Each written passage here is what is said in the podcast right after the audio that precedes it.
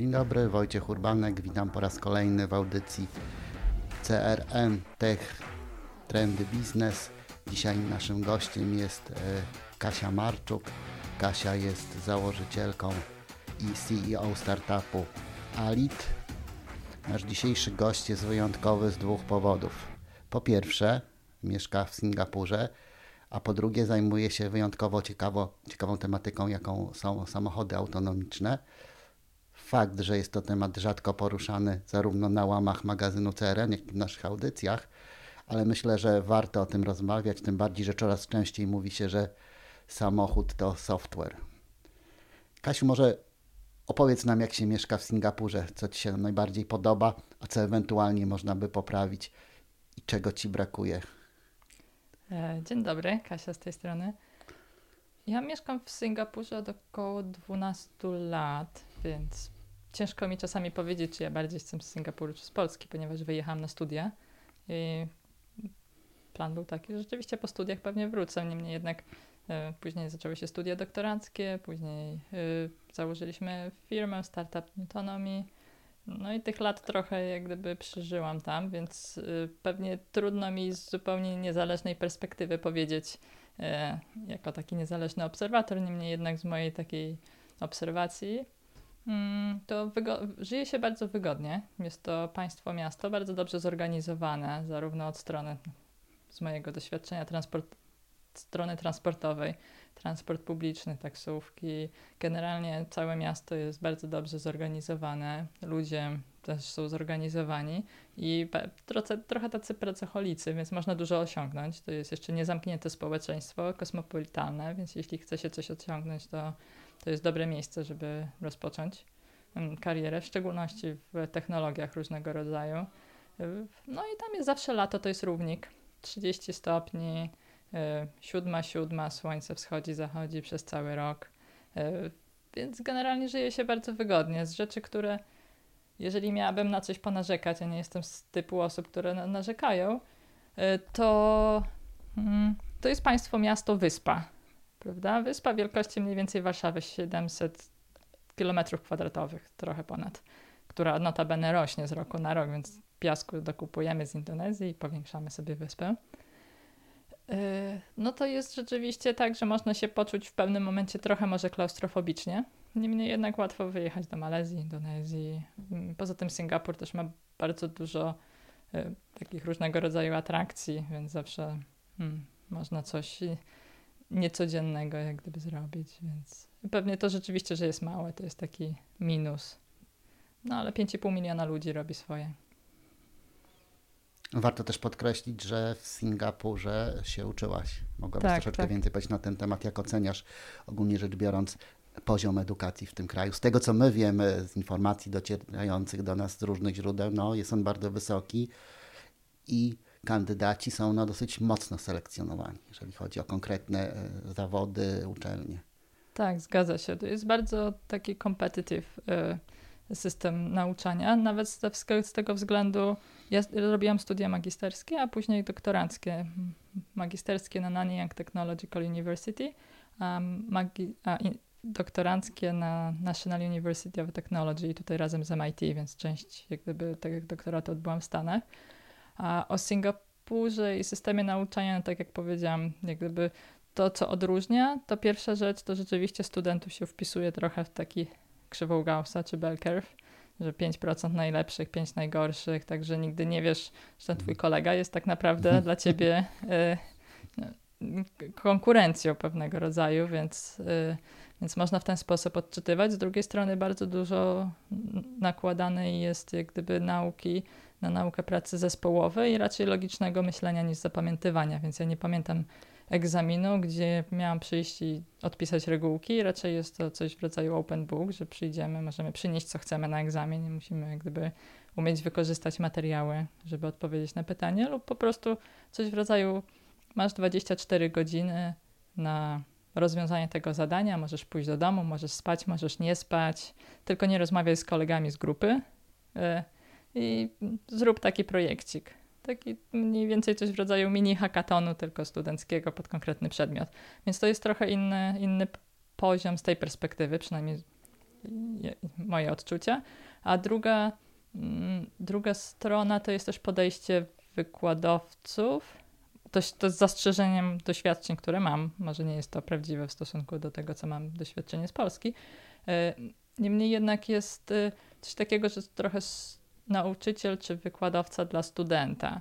Czyli jeżeli jest oceniana grupa i na przykład bardzo słabo, jak gdyby grupa ma wydaje jakieś oceny, czy efektywność, no to jest podejrzenie, że raczej nauczyciel czy wykładowca nie potrafi nauczyć, niż że student nie jest za głupi, żeby, mm, żeby przyswoić wiedzę. Spędziła... To takie dwa, no, takie dwa podejścia. Spędziłaś też kilka lat e, w startupach, które tak. pracowały nad e, projektami związanymi z autonomicznymi samochodami, między innymi firma Nutonomi. Poznałaś tą technologię i możliwości autonomicznych samochodów praktycznie od podszewki. I chciałbym, żebyś zweryfikowała pewne krążące opinie na temat tego typu pojazdów, bo z jednej strony można się spotkać z opiniami pełnymi euforii, że tak, już w tej chwili możemy wsiadać do tych samochodów i jeździć. Kierowcy są niepotrzebni i za chwilę znikną. Z drugiej strony, e, kilka dni temu byłem na prezentacji Karola Sadaja.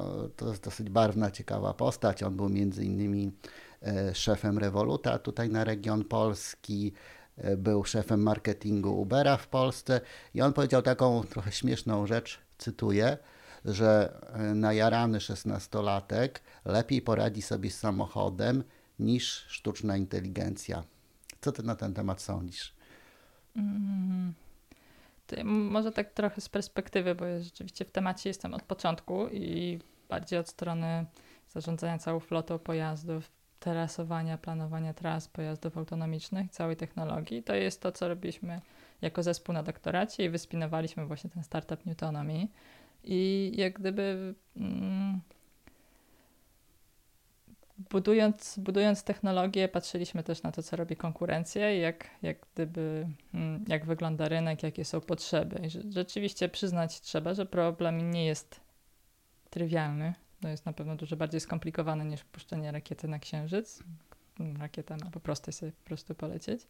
Tutaj jest tych przypadków do zweryfikowania bardzo dużo. Na przykład taki e, jeden z przykładów, którym mogę zacytować, jesteśmy na skrzyżowaniu. Nasz samochód autonomiczny, który testujemy e, w Singapurze ma zakręcić w prawo. W prawo system jest e, brytyjski, czyli w prawo to jest ten trudniejszy kierunek, mm. ale sygnalizacja jest bezkolizyjna, to znaczy, że czekamy na strzałkę warunkową skrętu w prawo. No i jeździ na skrzyżowaniu duża grupa różnych innych pojazdów, między innymi autobus piętrowy, na którym odbija się strzałka z sygnalizatora, który gdzieś w innym miejscu stoi, więc samochód nagle zaczyna ruszać. Więc to są rzeczy, których czasami nie jesteśmy w stanie przewidzieć, musimy mhm. je jak gdyby hmm, spotkać na ulicy, żeby je odpowiednio później zaprogramować i ubezpieczyć się na takie jak gdyby y, czynności. Myślę, że jesteśmy na etapie jako, teraz to już jest duża spółka, nazywa się Motional, y, 7-miliardowa wycena i Hyundai jak gdyby jest współwłaścicielem oraz Aptiv, także jest bardzo mocne zaplecze i myślę, że jesteśmy, czy spółka ta jest na poziomie 95% hmm, niezawodności technologii. No i tutaj jest właśnie problem tych 5%, które zostają, gdzie każdy 1% to jest inkrementalne, jak gdyby dorobienie tego, ile kosztowało nas pozostałe 95%. Testy samochodów, y, które budowaliśmy, odbywają się na bieżąco. Nawet nie są to testy, to są pilotaże wraz z liftem, z Uberem w Stanach, w stanie Nevada, y, głównie w Las Vegas. Tam jeździ, mamy około 60 samochodów, zarówno BMW, piątki, jak i Pacyfika, teraz jeszcze Hyundai, więc na różnych typach pojazdów. I jak gdyby w warunkach y, to trochę pustynnych, jesteśmy niezawodni na trasach, które, jak gdyby, które wykonujemy, zarówno omijając przeszkody, e, jak i dostosowując się do ruchu bieżącego. Podobnie na przykład Google, e, czyli ich spółka Waymo, którzy też jak gdyby w Stanach, w Kalifornii, e, jeżdżą w, w ruchu miejskim. Więc y, dosyć, dosyć niezawodnie. Tutaj problem jest na pewno taki, że trzeba zmapować całe środowisko bardzo dokładnie. Te mapy, które mamy na dzień dzisiejszy, no to jest mniej więcej dokładność rzędu metrów, a samochód autonomiczny porusza się z dokładnością rzędu centymetrów i to centymetrów w znaczeniu 1-2 centymetry. I jak gdyby budowanie mm, jak gdyby takiego trochę wirtualnego bliźniaka całego świata i na bieżąco informowanie pojazdu o dokładności krawężnika, to jest jak gdyby dosyć duże wyzwanie. Niemniej jednak z mojej perspektywy kwestią jest jak gdyby ograniczenie przestrzeni, w której jak gdyby ten pojazd się porusza. Jak gdyby technologia jest na tyle dojrzała, że jesteśmy w stanie ją wdrażać w odpowiednich warunkach, a we wszystkich warunkach to są jeszcze na pewno lata pracy i tutaj się, tutaj się częściowo zgadzam, y, że są to lata pracy. Y, coś jeszcze tu mogę dodać. Dobrze, mówisz o tej zamkniętej powierzchni. Nie tyle zamkniętej, mhm. co mm, uregulowanej. uregulowanej. Na przykład bus pas, mhm. prawda? Uregulowana trasa. Czy tramwaj, który jest autonomiczny, uregulowana trasa. No to są case'y, w których, czy przypadki, w których y, możemy bez problemu wdrożyć pojazd. On jest cały czas bardzo drogi, ponieważ koszty zarówno y, R&D, czy pracy B plus R, jak również wszystkich sensorów, czujników, oprogramowania, które jest na pojeździe, komputerów, które ważył kilkaset kilogramów w bagażniku, mm, to jest jak gdyby koszt pojazdu razy kilkukrotność, więc to jest ciągle bardzo drogie rozwiązanie. Niemniej jednak przy efekcie skali, jeżeli już będziemy wiedzieć, jak dokładnie powinien, powinno oprogramowanie i ten hardware wyglądać, gdyby powinno być, liczymy, że do około 10-15% e, aktualnej ceny dodatkowej sensoryki no, powinno kosztować. Na dzień dzisiejszy, jak się pójdzie do, mm, przepraszam, y, laboratorium, gdzie na przykład Velodyne jest budowany, czyli LiDAR, który jest mhm. na dachu tak, tak. pojazdu, to jak gdyby tam siedzi człowiek, który ręcznie zwija sobie te y, laserki, także to dlatego to jest bardzo też drogie, bo nikt nie wie idealnie, jak to powinno wyglądać, więc to, to z ceny jak gdyby mm, z ceny spadnie też nie jest każdy, kto może zrobić jak gdyby oprogramowanie, bo to jest bardzo duży nakład. Na przykład te wszystkie firmy mają po ty tysiące pracowników, tysiące osób, które pracują nad rozwiązaniem. Ostatnimi czasy bardzo lubimy porównywać się ze sztuczną inteligencją. Jak wiemy, już dosyć dawno temu e, sztuczna inteligencja ograła Garego Kasparowa w szachy. Ma już też swoim na koncie zwycięstwo z mistrzem gry Go a gdybyśmy mieli zrobić inną symulację, to znaczy załóżmy sobie, że jesteśmy na najtrudniejszym torze Formuły pierwszej, prawdopodobnie jest to Monaco. Z jednej strony mamy Louisa Hamiltona, a z drugiej strony autonomiczny pojazd. Na kogo byś postawiła swoje pieniądze?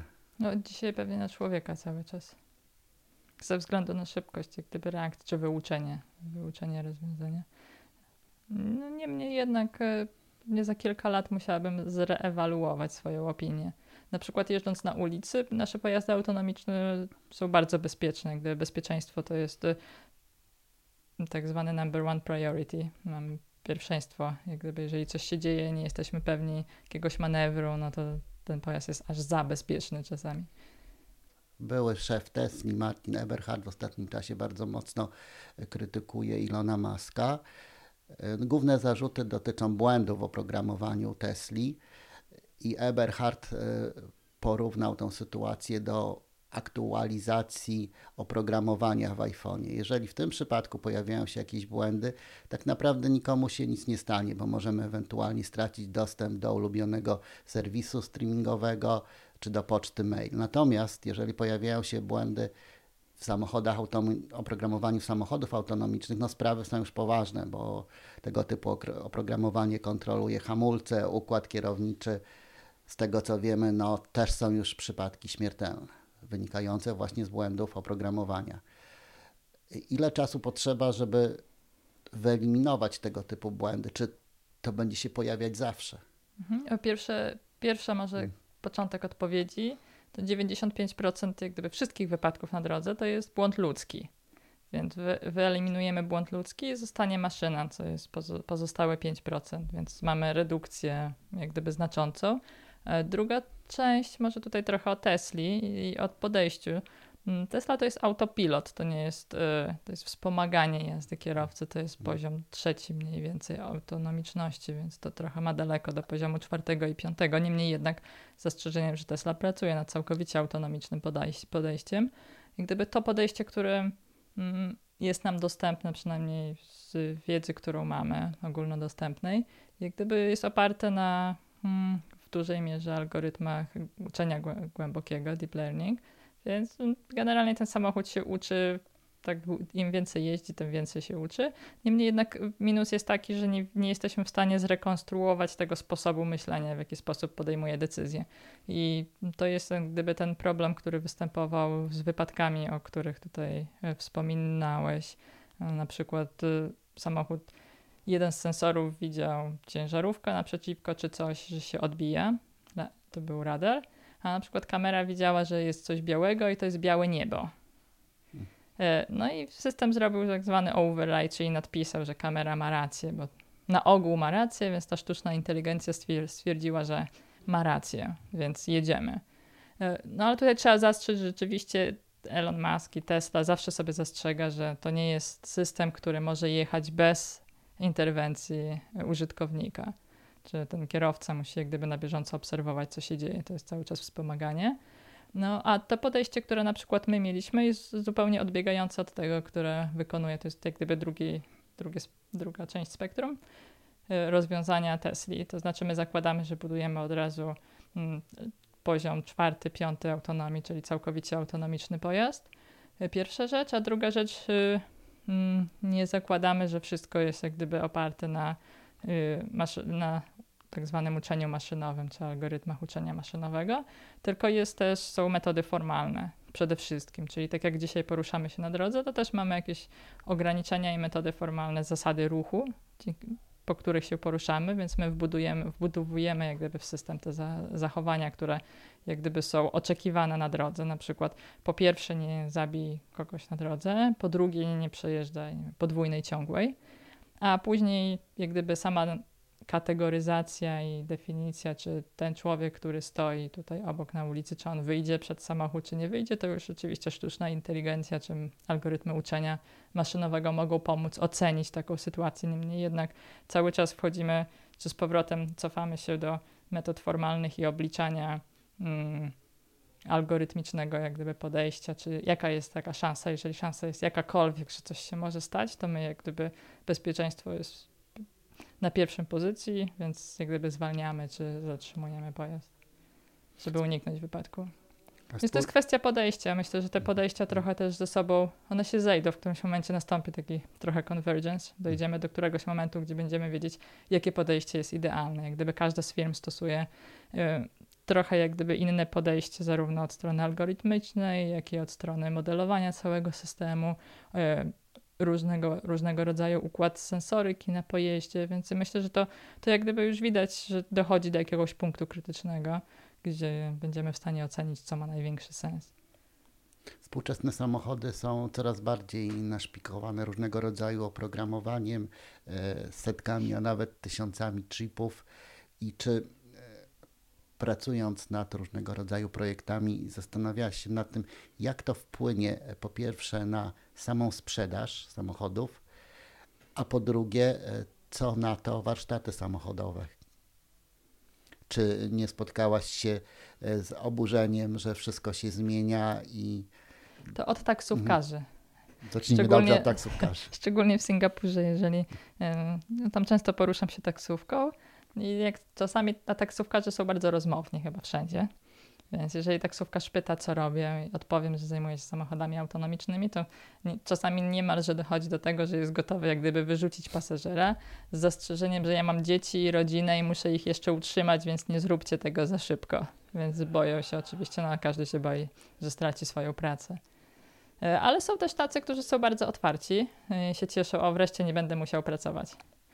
E, tak samo tutaj mogę jeszcze powiedzieć, ludzie są, szczególnie w Singapurze, bardzo ufni i otwarci na nową technologię. Na przykład nasze pierwsze testy, jeszcze w, podczas studiów w laboratorium e, naszego badawczego, były w ogrodach japońskich, chińskich i japońskich w Singapurze.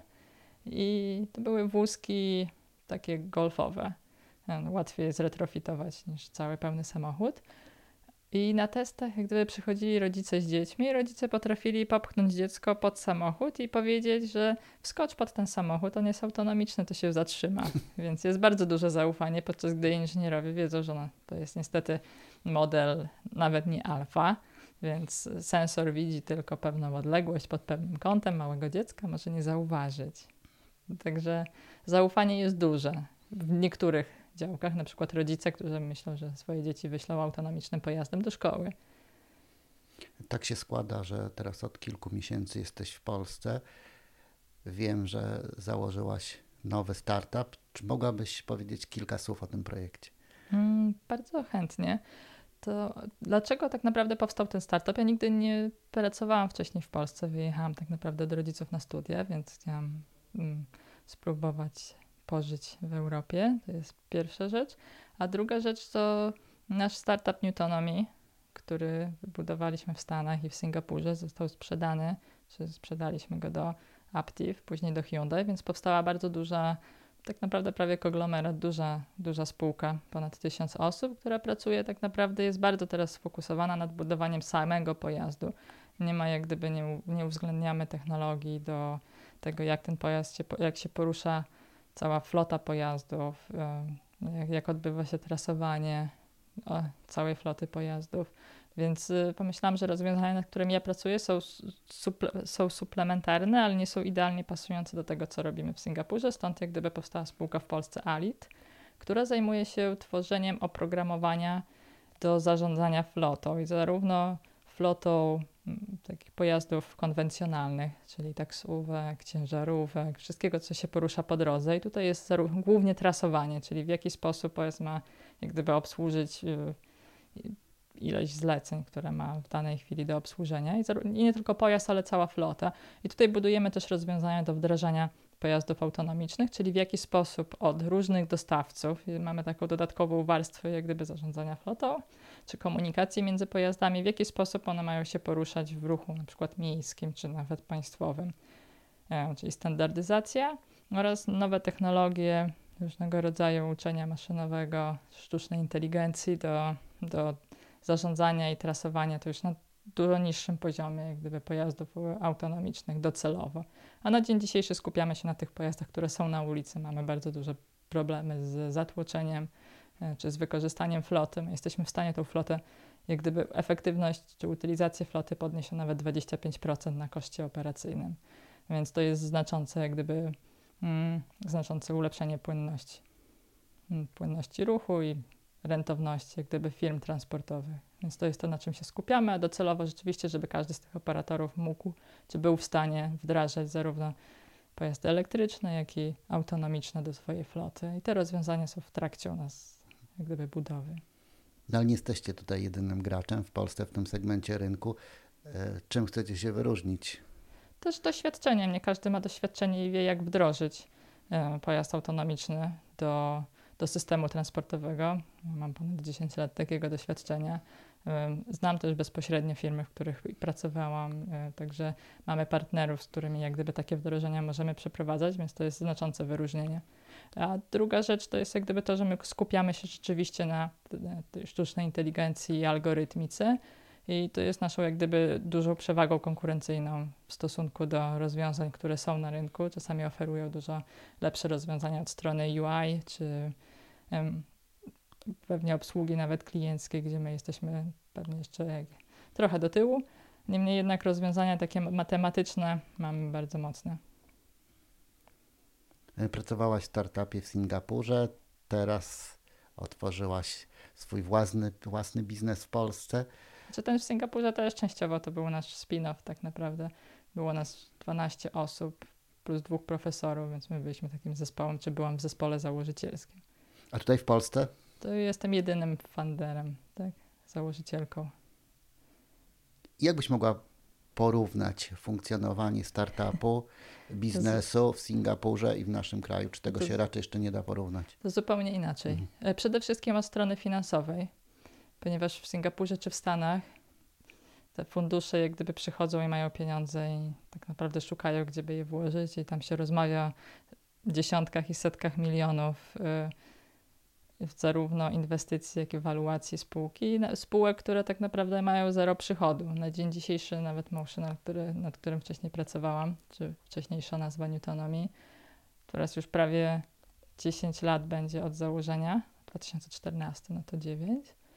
E, I spółka cały czas nie ma żadnego przychodu, ma potencjał przychodu. Niemniej jednak tutaj w Polsce to pierwsze, e, pierwsze z czym się zderzyłam, ściana, to jest to, że rzeczywiście trzeba mieć ten model biznesowy, który bardzo szybko generuje przychód. Dlatego też e, musieliśmy zrobić duży pivot, żeby wykorzystywać nasze rozwiązania do floty, które jeżdżą na dzień dzisiejszy po mieście i możemy optymalizować e, wykorzystanie i routing pojazdów, żeby być w stanie generować e, przychody i dzięki temu pozyskiwać inwestorów.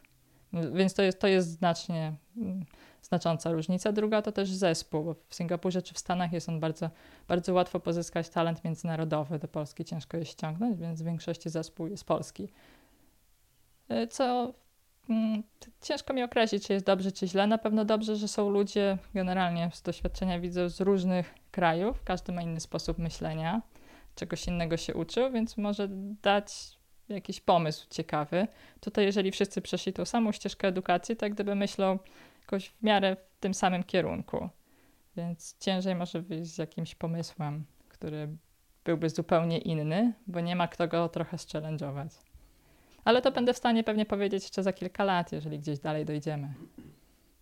A czy te trudności, które występują w Polsce, nie zniechęcają ciebie? Może nie mówisz, a już mam dość, wracam Oczywiście, do że mam Singapuru. do- Oczywiście, że mam dość, ale mam też 25 osób na payrollu i też jakąś ambicję, żeby rzeczywiście prze, z tej spółki zrobić spółkę, która realnie funkcjonuje, jest, przychodowa i tworzy nową technologię, więc chciałabym to wykonać, więc na dzień dzisiejszy y, nie jestem na tyle zniechęcona, żeby zaprzestać. A Czyli kiedy, cały czas mam dużą motywację, tak. Ale Kiedy- łatwo nie jest. kiedy wracasz do Singapuru? A, otwarty mam bilet. Także jeszcze zamierzasz troszkę zostać w Polsce. Tak, mam kilka tematów, które muszę domknąć. Więc to jest na ogół tak, że rzeczywiście jak są ważne rzeczy, które trzeba jak gdyby wykonać, jestem tutaj. Docelowo jak gdyby, czy cały czas żyję w Singapurze i mieszkam. Nie wykluczam też tego, że się przeprowadzę, a na dzień dzisiejszy nie mam takiej decyzji. Mieszkam trochę w dwóch krajach. Co też jest fajne, zima, to można sobie pojechać, latem można wrócić. No tego ci zazdroszczę. E, Klimatu, no i kuchni Kuchnia też. Tak, kuchnia też. No i ludzie są bardzo ciekawi. Bardzo dziękuję za rozmowę. Przede wszystkim życzę Tobie, żebyś się nie zniechęcała i dalej prowadziła biznes w Polsce. Tym samym życzę, żebyś pozyskiwała kolejnych nowych klientów w naszym kraju i, I poza. i poza. Nie tylko w Singapurze, mam nadzieję. To, to co chciałabym na pewno też pokazać, że no, jestem z Polski, gdyby tutaj miałam y, szkołę podstawową, gimnazjum, liceum i jak gdyby tutaj się wychowywałam, mam rodzinę, stąd pochodzę, więc chciałabym też tą technologię tworzyć tutaj. Czy pokazać, że się da. Dziękuję. Moim Państwa gościem była Kasia Marczuk, współzałożyciel i CEO firmy Alit.